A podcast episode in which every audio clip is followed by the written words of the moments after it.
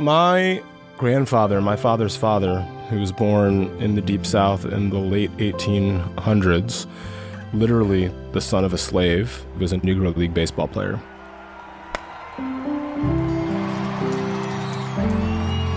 Some of my earliest, fondest memories were sitting at his foot and listening to him tell stories about pitching against Satchel Paige.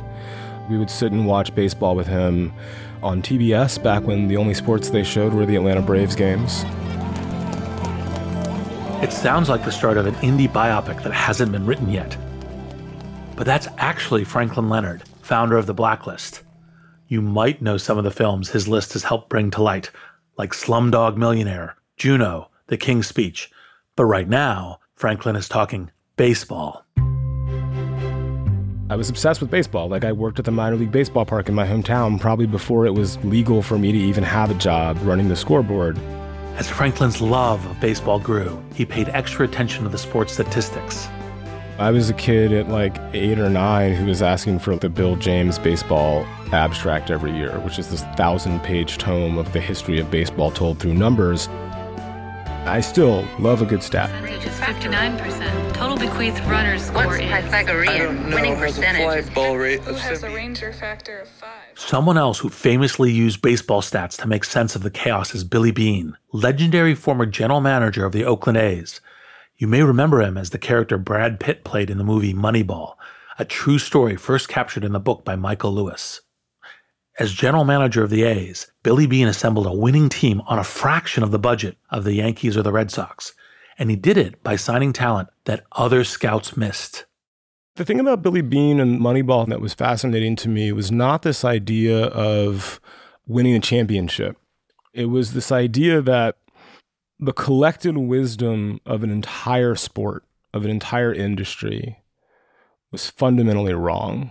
There was this idea that scouts could look at players and they were looking for a certain kind of player, how he looked, how he hit, the fact that he could have the most home runs. But if you took a step back and then looked back at the fundamentals of the sport and what resulted in wins and what resulted in championships had nothing to do with all of those things and had to do with a very different set of skills. The ability to get on base and stay on base, the ability to advance runners under certain circumstances, the ability to be a consistent hitter, and that consistency being more valuable than the ability to occasionally hit a home run. All of these things to me fit with my understanding of the world. That the conventional wisdom, the assumptions that people made about me, the assumptions that people made about other people were wrong and that they were fundamentally overvaluing some folks and undervaluing others. For Franklin, the Moneyball approach didn't just win championships, it demonstrated the value of under recognized players. That had a lot of resonance for Franklin working in Hollywood, where studio executives often behaved like veteran baseball scouts clinging to old ways. Karen, send me your three best scripts. I need one exactly like Once Upon a Time in the West. With the blacklist, Franklin would embark on a Moneyball style quest to create a more meritocratic system in Hollywood, one that tried to rely a little harder on data and a little less on gut calls of what an audience would want. And he would do it by focusing on really great screenplays, ones that didn't match what the industry thought it wanted. This one's good. This one's bad. And this one's just ugly. How can we create systems that give us more information to make slightly better decisions in a competitive environment that is not rightly looking at data? Or, frankly, not even rightly looking at the audience that it's trying to sell to. LA is awash in unproduced screenplays, which means that spotting the great ones, the ones that can deliver a championship, or at least a Golden Globe, can be like finding the proverbial needle in a haystack. For years, Franklin was one of the people sifting through hay, reading script after script, hour after hour, a scout looking for his next great slugger, until he figured out a way to do it differently. And action. Hey, righty, righty, righty, righty, Everybody in Hollywood is standing in a field full of haystacks trying to find a bunch of needles. And they don't know which needle they're going to use when they find them, but they have to start with a needle. We invented a metal detector. In fact, Franklin didn't only invent a metal detector, he also went looking for a different kind of metal, one that turned into Oscar gold.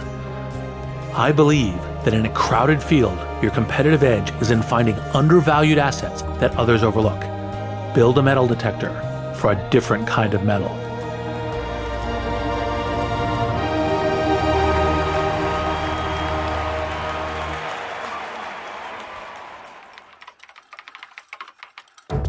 You got to have incredible talent at every position. It's like this huge push. There are fires burning when you're going home. Can you believe it? Such an idiot. And then you go back to, this is totally going to be amazing. There are so many easy ways. So to know what to do. I have no idea what to do. Sorry, we made a mistake. But you have to time it right. Oops. Working out of a three-bedroom apartment. Stuff that just seems absolutely nutballs. Ten years later, I'm like, well, that's just how you do it. We haven't made just how you do it. This is Masters of Scale. Hi, listeners. It's Erica Flynn, VP of Alliances and Audience Development at Wait What, the company behind Masters of Scale. My day to day consists of nonstop communication, not only with my immediate team, but with our current partner relationships and with incoming leads from possible future partners, which is why I rely on the ease of Grammarly to keep my communication clear and efficient.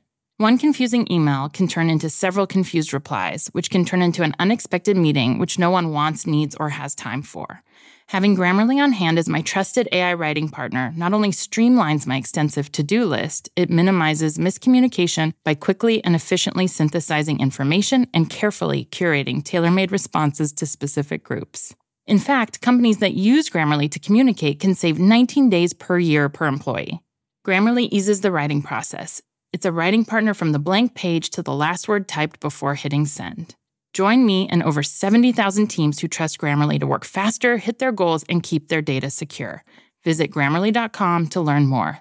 That's grammarly.com. I'm Reid Hoffman, co founder of LinkedIn, partner at Greylock, and your host.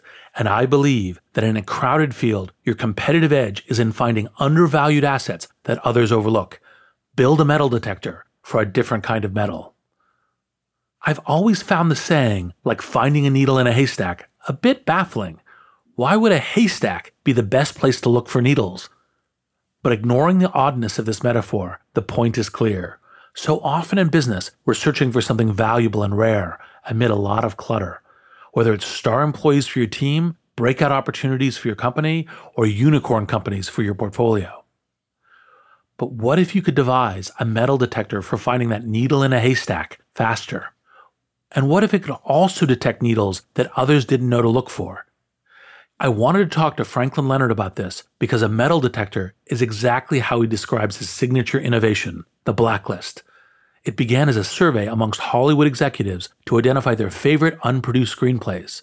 But since its first underground incarnation in 2005, the blacklist has grown. It's a database, a script coverage service, a marketplace where film executives can find the next great writer in or outside of Hollywood. Oh, and it has also identified 12 of the last 28 Oscar winning screenplays, like Juno and The Imitation Game, and four of the last 14 Best Pictures, like Argo and The King's Speech.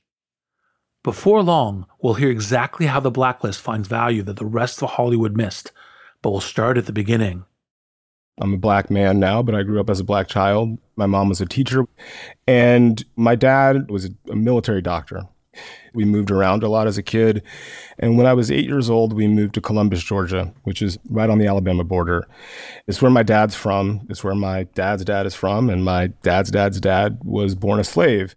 The stark change in legacy from slave to son of a doctor was not lost on Franklin or his siblings. We had a lot of advantages. We didn't want for much. And because of that, it was very clear to us that to whom much is given, much is expected, right? Like, look, you guys have all this stuff. You better do something with it. Franklin heeded that advice and worked hard in school. I think I got into Harvard because I was basically Steve Urkel while Steve Urkel was on television. Steve Urkel is a fictional character on the show Family Matters. He is the quintessential geek. Like I was captain of the math team. I was that kid.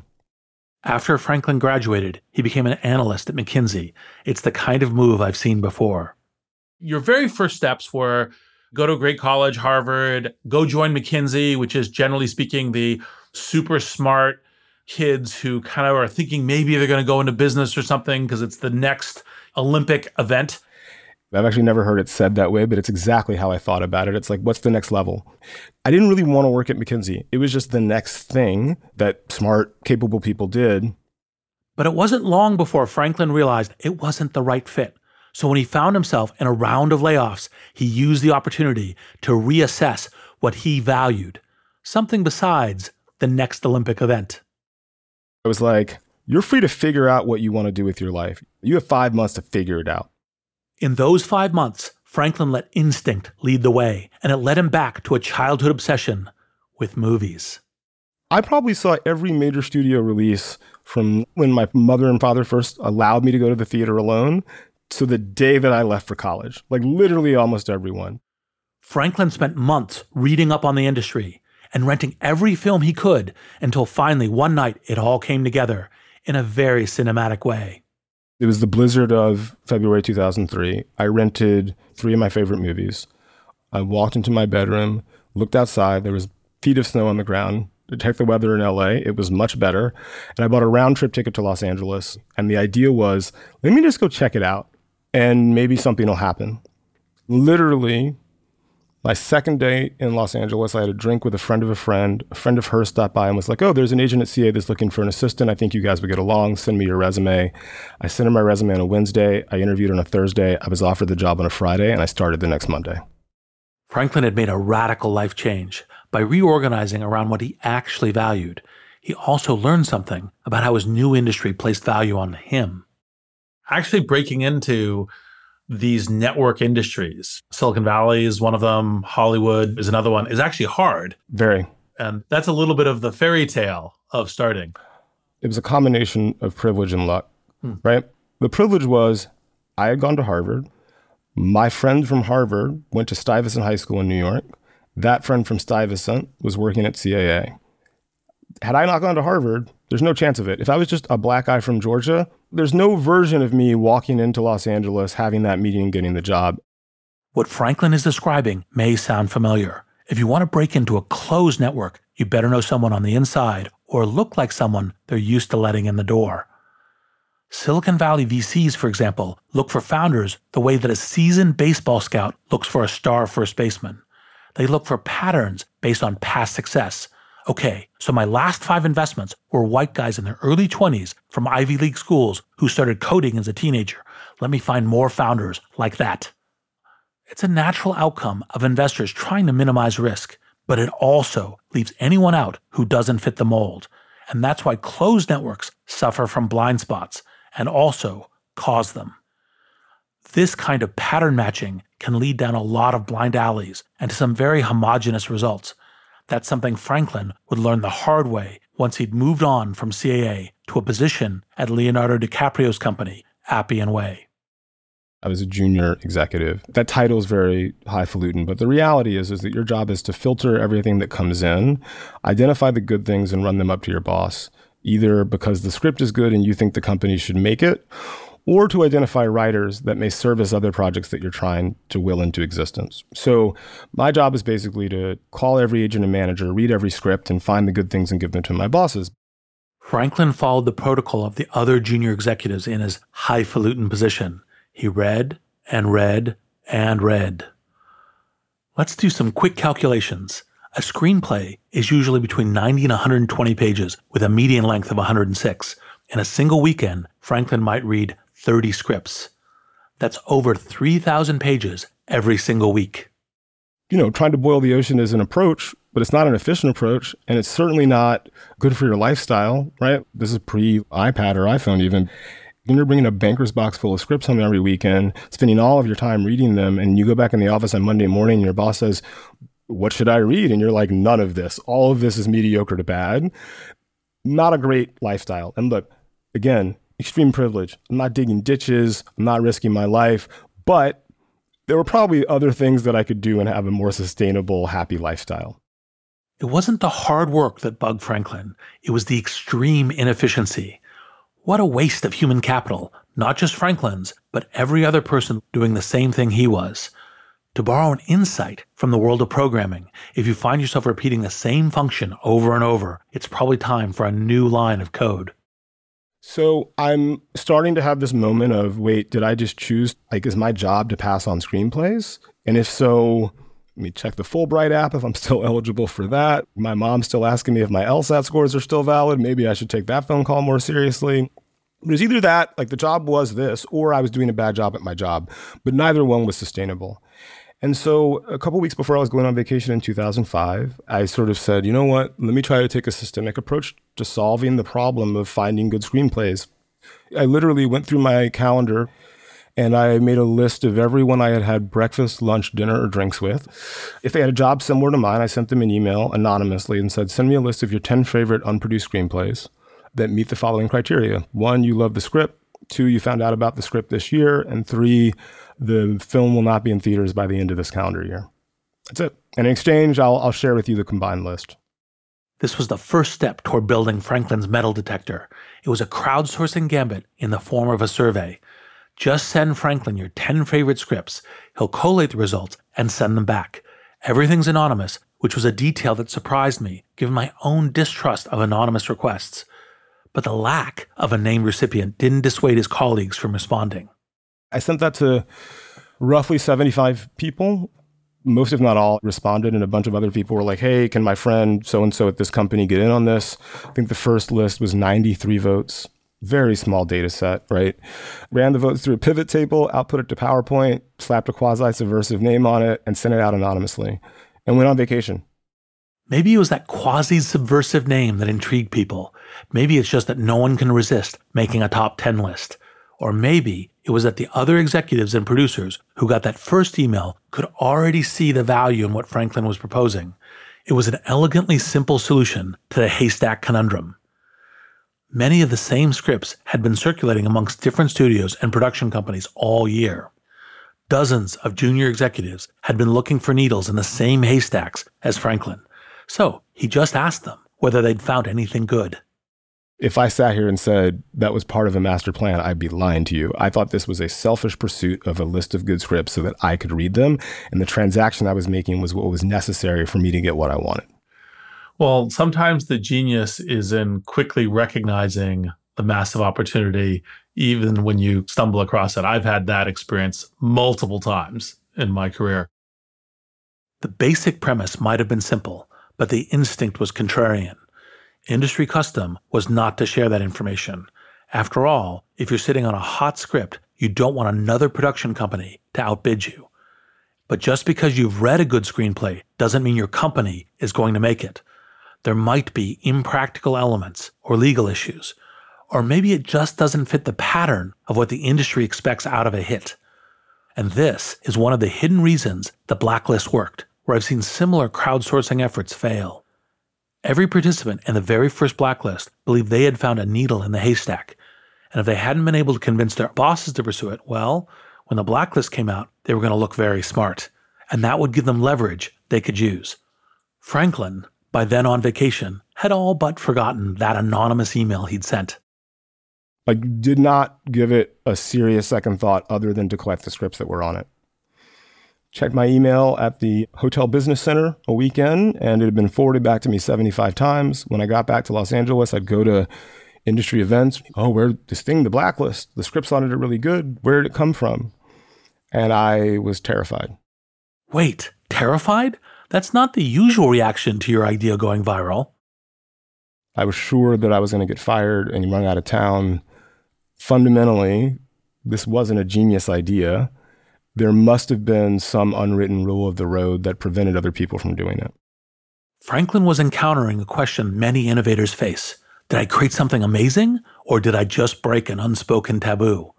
In Hollywood, just like in Silicon Valley, stock trading, or tabletop board games, information is advantage. And yet, the voluntary exchange of this knowledge is the only thing that makes the blacklist work. Franklin worried he'd done something not just wrong, but heretical. Fortunately, no one knew it yet. The first six months, I was just not telling anybody that I had done it. I was living in pretty constant fear that I'd gotten out over my skis. And then in the middle of 2006, I get a phone call from an agent who was pitching me on a client. Hey, I have this new client. I love his script. I'm pretty sure Leo's gonna want to do it as his next movie. I already sent it to Brad Pitt's company, so you should probably read it tonight, right? The standard agency spiel. But this one ended differently. He said, look, and don't tell anybody. I have it on really good authority. This is gonna be the number one script on next year's blacklist. And I remember sitting in my office on Sunset and looking out the window trying to process what this guy had just said because I had made the blacklist. I was not planning on doing another one because I was terrified of getting run out of town and having to go to law school. And even if I was planning on doing the blacklist again, it's a survey. So the notion of I have on good authority that this is going to be number one is just a bold faced lie, right? But it was also a simultaneous realization that, wait a minute, this thing that I created just to find good scripts for myself apparently has more value than I anticipated. Because if this agent is out here calling random people, and for all he knows, I am a random person, saying, This script's going to be number one, that must mean that being number one has a great deal of value. And if that's true, there may be other things that are true about the forces that this thing has set into motion.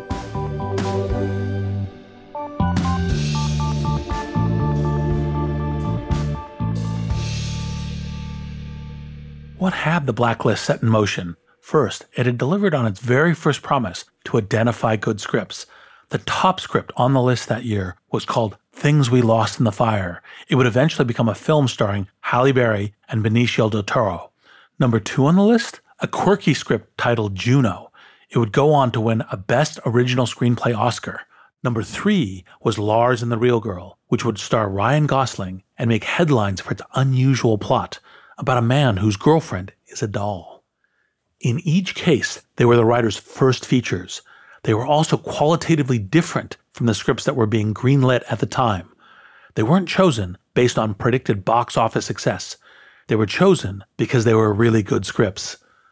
And without the blacklist survey data declaring these screenplays to be valuable, it's very possible they might never have been made into films at all. Hollywood is standing in a field full of haystacks trying to find a bunch of needles. We invented a metal detector. And so we come back with a bushel full of needles and say, hey, does anybody want these? But as efficient as this metal detector was, the blacklist's bigger innovation was its ability to spot new types of precious metals, like innovative plot structures, oddball characters, and original voices. Identifying these was a lot like finding the slugger who always gets his teammates on base. When you think about how do we balance out more privilege to meritocracy, it's making sure that these network paths are available to the many, many people who have a lot of talent who don't have access to those network paths. Obviously, I think in networks. That's one of the ones that's under described, I think. I agree. I mean, look, all of the work of the blacklist has been explicitly about unlocking those networks for people who have the talent for the benefit of both those people and the economics of this closed network that has been undermining themselves, not even realizing how much money they're leaving on the table. However big the risk had felt, it looked like the blacklist had no choice but to keep on. But it wasn't going to stay anonymous for long. I decided to do it again the next year. And in January, the LA Times outed me as the person who had created it, which was a, a moment of extraordinary fear, to be sure. Franklin Leonard had been unmasked, but he wasn't run out of town. Instead, he went to work for legendary filmmakers Anthony Minghella and Sydney Pollack in the final year of their careers. And then on to Universal Pictures, then to Will Smith's company, Overbrook Entertainment. The Blacklist was, even at that stage, meant to be a side thing that I did every year that now served two purposes. It gave me a list of scripts that I should read and writers that I should prioritize in my day job, which was producing movies. It also gave me a sort of personal brand as an individual within all of these jobs that you move through over the course of a Hollywood career. I find this part of Franklin's journey fascinating. The top scripts on the blacklist weren't Franklin's opinion, they were based on data. That's the point. but having the insight to gather that data and the ability to interpret it put him in a new echelon. Anyone can pick up a metal detector and scout for buried treasure, but there's a skill in knowing where to look and how to sort the value of what you found. By now, the blacklist was a lot more than a once a year survey. It was a series of live public readings starring big name actors and playing to sold out crowds in LA. And it was cementing a reputation for finding screenplay gold. Over time, as the list continued to happen every year and there were more and more successes from the list, it created a virtuous cycle that allowed us to be trusted. And then I've been very deliberate about making sure that we behave in a way that merits people's trust and that we exist as an organization first and foremost to identify and celebrate great writing. But Franklin had even bigger ambitions for the blacklist. Hey, listeners, it's Jodine Dorsey, the VP of Live Events at Wait What, the company behind Masters of Scale. I am constantly tasked with reaching out to teams across a wide spectrum of professions and the vastly different personalities that go with them. Grammarly helps me quickly shift tones to better communicate what I want to say and saves me valuable time in the process. Our upcoming Masters of Scale Summit event features top tier speakers from CEOs to founders to political leaders. Grammarly's ability to produce on brand writing helps me properly prepare for each and every thought leader I interact with on stage. It lets me generate the most exciting specialized content for our audience. In fact, teams that use Grammarly report 66% less time spent editing marketing content, which I've seen firsthand with my summit team. Join me and over 70,000 teams who trust Grammarly to work faster, hit their goals, and keep their data secure. Visit grammarly.com to learn more. That's grammarly.com. We're back with our guest, Franklin Leonard, founder of the Blacklist. When we left him, Franklin had built an apparatus that worked as a sort of metal detector for great unproduced scripts. But Franklin had started to notice a small flaw in the system. The Blacklist was great at finding fantastic scripts already circulating in Hollywood. But what about all of the gold that might exist elsewhere? I would get invited to speak at film schools or film festivals. Invariably, the first question that I would be asked was, Hey, it's great what you've done to get writers who are already in the system the attention they deserve. But I live in Iowa and I don't know anybody who works in Hollywood. And I have the script that I think is pretty good. How do I get it to somebody who can get it on the blacklist? I would sort of mumble through answers. I would point people towards the Academy Screenwriting Competition, the Nicholl Fellowship, but I didn't have an answer that I found adequate because they all smacked of things that impose more barriers than you should if you recognize writing and writing talent as the lifeblood of an industry. We should be out there trying to find these people, not hoping they come to us. Once again, Franklin was seeing not just inefficiency in the system, but opportunity. The result was a blacklist website that was more than a database of past winners. It was a platform that would help find new ones. I set about building this sort of two sided marketplace that was a catalog of all the scripts that anybody could make, along with access for the industry to find them, right? Like outside of the walled gates. For me personally, I'll take an attempt at screenwriting from somebody who's been living a quote unquote normal life over someone who was able to come to Hollywood because their parents worked in the industry, their parents gave them a trust fund, whatever it is. My personal experience would suggest that those people have more insight in telling an emotional human story than folks who have not. To put this back into our metaphor, this would be like holding your metal detector up in the air and asking the haystacks to come to you. We could allow anybody on earth to upload a screenplay to the website for a fee. Writers could pay to have their scripts evaluated. And then we could share the information about the good scripts, the ones that were reviewed positively by our readers. And because of the credibility that we had built over the previous eight years at this point, people might take our word for it. This move to create a two sided marketplace for producers and screenwriters was a way for artists outside the system to meet the movers and shakers inside. It was the Hollywood version of a Y Combinator or a TechCrunch Disrupt, and it happened all year round. We launched October 15, 2012. We were profitable day one. The first writer to get signed by a major agency was a 23 year old kid living with his parents in Staten Island, New York. He signed at CAA and Management 360, to major Hollywood companies, less than six weeks after we launched. And then that script made the annual list a couple weeks later. Since that launch in 2012, the Blacklist has continued to stay profitable, and the platform has opened up to TV pilot scripts as well. It's not free, but it's a lot less than moving to Los Angeles to try and break in to the business. With this new marketplace version of the Blacklist, Franklin was promising a new way into the closed network of Hollywood, and making it accessible to more marginalized writers was firmly at the center of his goal. In the ongoing search for new kinds of needles in far flung haystacks, it was a way to create something to draw them closer, something a little like a magnet. And this part of Franklin's work has a lot to teach us in Silicon Valley and the corporate world about how to attract diverse talent. It's less about using a metal detector on incoming candidates and more about being a magnet that draws the right talent to you. I asked Tatiana Mac about this. She's a Portland based software engineer who often talks about the lack of diversity in tech. So often, when we talk about the lack of diversity or equity or inclusion within companies, they're often looking what I would consider downstream to the talent and saying talent doesn't have A, B, or C, or talent isn't applying. Tatiana has seen so many tech firms try and fail to attract the diverse talent they seek, and she's drawn to the idea of a magnet. I think that the way that we recruit is completely intentionally broken they always talk about casting a bigger net, but I'm like, maybe the people don't want to go to the pond that you're at. And so that's why the magnetizing example I think is helpful. You need to be attractive to the talent in order for the talent to come to you. Being a magnet for great candidates of diverse backgrounds and circumstances means a lot more than just putting up the call and hoping they will come.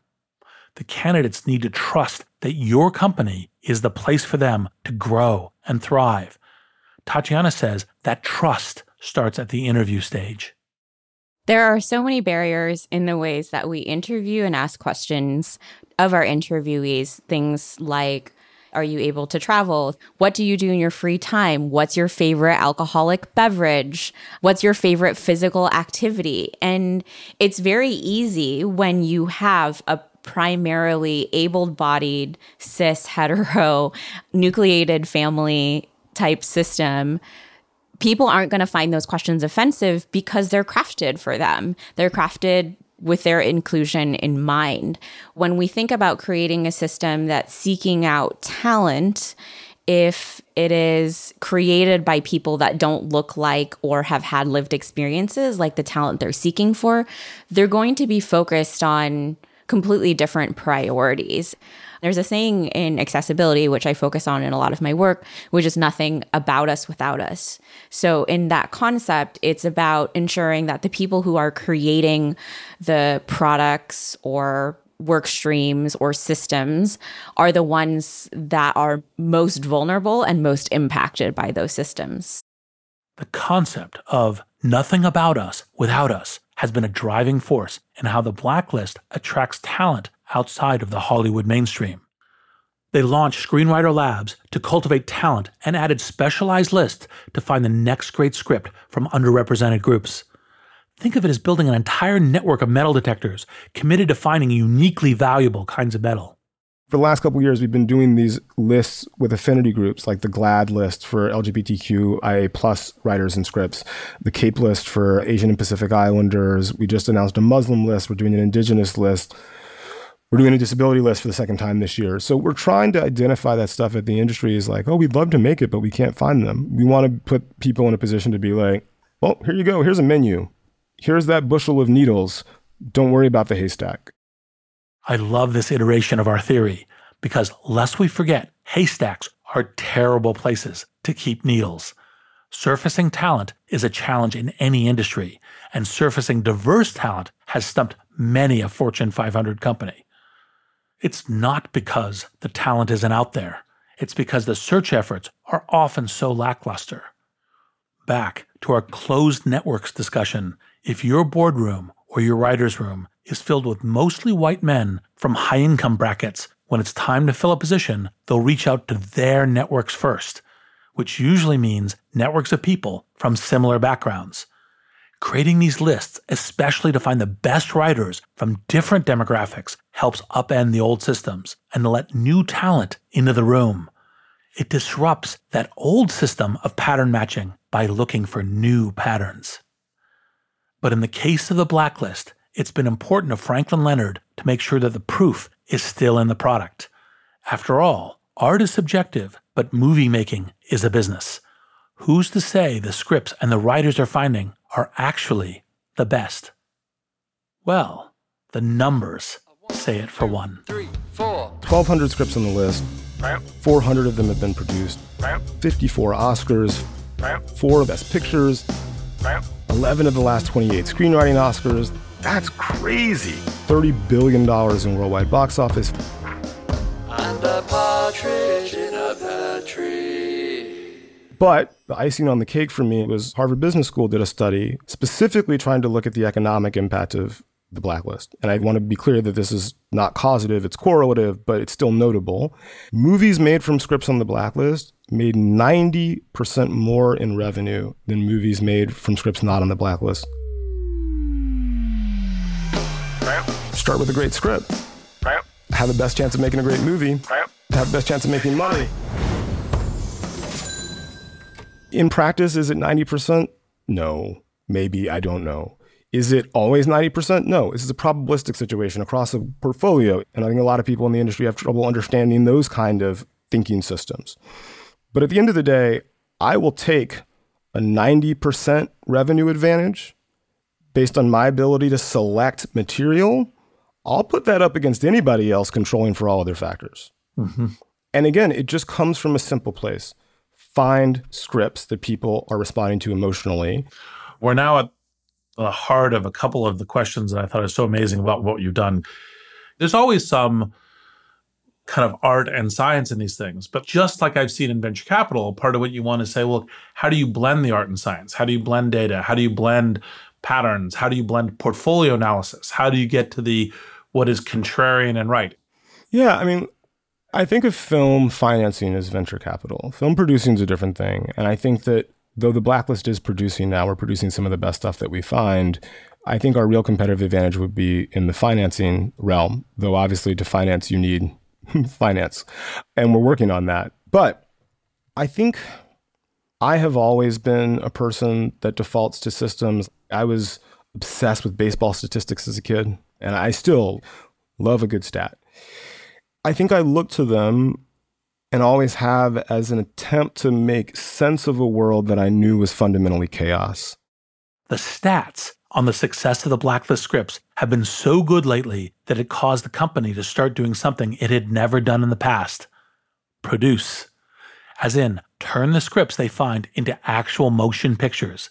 That can mean everything from finding locations and negotiating permits to casting and hiring key members of the creative team. Taking this step means the blacklist as a company is taking on more responsibility and more risk. They're putting their money where their mouth is in a very real way. But at this point, the blacklist has already proven that it's a metal detector that works. Time after time, it finds scripts and writers of value that are worth investing in. We went to a writer named Amanda Idoko who had a script on the blacklist two years prior and said, Look, why isn't anybody making your movie? It's really good. What's going on? She was like, oh, look, everybody loves it as a sample, but no one's trying to make it. It's female driven. It's a little bit quirky. And Amanda is a Nigerian American woman who just turned 30 who writes like one of the Coen brothers. And I was like, look, I think we can get it made. Let's squad up and try to get this done. The reasons for building metal detectors can be mission driven or solely profit focused. It can be about finding applicants from extremely diverse backgrounds and then making sure those applicants get a fair shake. Or it can be about getting better outputs and making more money. And of course, it can be both. Either way, the result is the same. It's very dangerous when individuals, especially the individuals who've historically been running Hollywood, which are not representative of the audience as a whole, are the ones choosing what everyone sees. So I think that there's opportunities in the blacklist in that it identifies more diverse, higher merit content that is more likely to make money. There's no better proof that Hollywood needs the blacklist than the biases and bad pattern matching that still persist despite the numbers. I'm a person who does not function without receipts, and I don't say things unless I feel like I have receipts for them. I mean, I say it a lot. The conventional wisdom is all convention and no wisdom. And I mean it not based on some sort of pithy slogan, but because the numbers back that up. When I was coming up, it was taken as law female driven action movies do not work. Don't even think about pitching one to a studio because they don't work. So when things like Twilight are at Paramount, they put her into turnaround. When Hunger Games comes out in manuscript form, all of the studios pass except the one studio that is having to do things differently because they're on the outside, and that's Lionsgate. Turns out female driven action is super successful. And by the way, if you look back, female driven action has always been super successful because you know who's really good at female driven action? James Cameron. And his movies make money. Terminator is a female driven action film. Alien, female driven action film. And they were always successful. Similarly, there are people in Hollywood who will tell you right now black movies don't sell overseas. Still, hmm. they'll tell you this. And I've been told this my entire career. I was in Shanghai two years ago, and the entire time I'm in China, I've got ringing in my head this idea that, like, oh, can't sell black people in China. It just doesn't work. I'm walking back to my hotel in Tomorrow Square, and I look up and I see a billboard for the iPhone. On that billboard is a black woman with dark skin. I remember thinking to myself, so Apple thinks they can sell their iPhone in China with a black woman, but studios want me to believe that they can't sell movies with black faces in them. If I have to choose, I'm going to trust Apple's marketing department over the studio's marketing departments. But the stakes for the blacklist and for the future of the film industry are far higher than making sure that people make good choices that get everyone paid.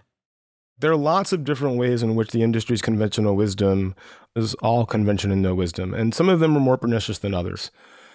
The undervaluing of writers. Okay, we're probably making less money because of that. We could be making better movies if we didn't think that way, but I don't know that that failure is responsible for rape culture or police violence. But our undervaluing of black people, our undervaluing of women, how we choose to portray them on screen, absolutely projects and amplifies rape culture and police violence and has real material consequences for people on the ground. There's this quote often misattributed to Plato, but is actually a 17th century Scottish writer, Andrew Fletcher. And the basic thrust of it is why do I care who's writing the laws of a country if I can write its songs? Hmm. We can never forget that the first Hollywood blockbuster was Birth of a Nation, a racist film that was responsible for the rebirth of the Klan and the lynchings of hundreds, if not thousands, of black people in America. That is the industry's legacy. That's where we started. And the question is, what are we going to do from here now that we're beginning to be aware of the influence that we have and the consequences of that influence? And I don't know the answer, but I'm excited to see how it goes and be part of the process of figuring it out. I'm Reid Hoffman. Thanks for listening. If you want to share this episode, use the short link listen.masterscale.com slash blacklist. Hi, everyone. It's Jeff Berman, CEO of Wait What and co-host of the Masters of Scale podcast. Like many of you, my to-do list changes by the minute. Whether I'm working with partners or hashing out legal documents or brainstorming with our team, there is never a shortage of tasks that require attention and constant communication.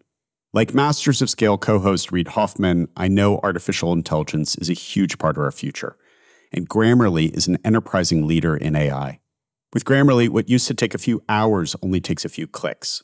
It's like having a collaborator for my writing, helping me generate better first drafts and tailoring messages to our specific audiences. It's not only a superior AI tool, it is a safe AI tool. And as a CEO, security is always top of mind. Grammarly has 14 years of experience and a business model that never sells our data. Security has been a priority since day one and continues to be integral to Grammarly's values today. Join me and over 70,000 teams who trust Grammarly to work faster, hit their goals, and keep their data secure. Visit grammarly.com to learn more. That's grammarly.com. Masters of Scale is a Wait What original. The show is recorded remotely with sanitized audio gear. Our executive producers are June Cohen and Deron Triff. Our supervising producer is Jai Punjabi. Our producers are Chris McLeod, Adam Skuse, Jenny Cataldo, Jordan McLeod, Catherine Clark Gray, Hallie Bondi, Christina Gonzalez, and Ben Manilla. Our editor at large is Bob Safian. Original music and sound design by Ryan Holladay and Daniel Nissenbaum. Audio editing by Keith J. Nelson. Mixing and mastering by Brian Pugh. Special thanks to Chris Ye, Elisa Schreiber, David Sanford, Saida Sapieva, Adam Heiner, Emily McManus, Kelsey Capitano, Tim Cronin, Sarah Sandman, Charlie Manessis, and Colin Howarth. Visit mastersofscale.com to find the transcript for this episode and be sure to subscribe to our email newsletter.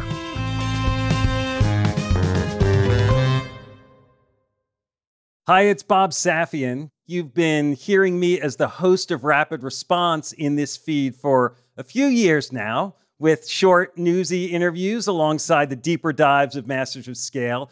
Well, I'm excited to share that Rapid Response is expanding into its own feed. We'll be putting out shows twice a week, focusing on the urgent issues that business leaders are dealing with in real time.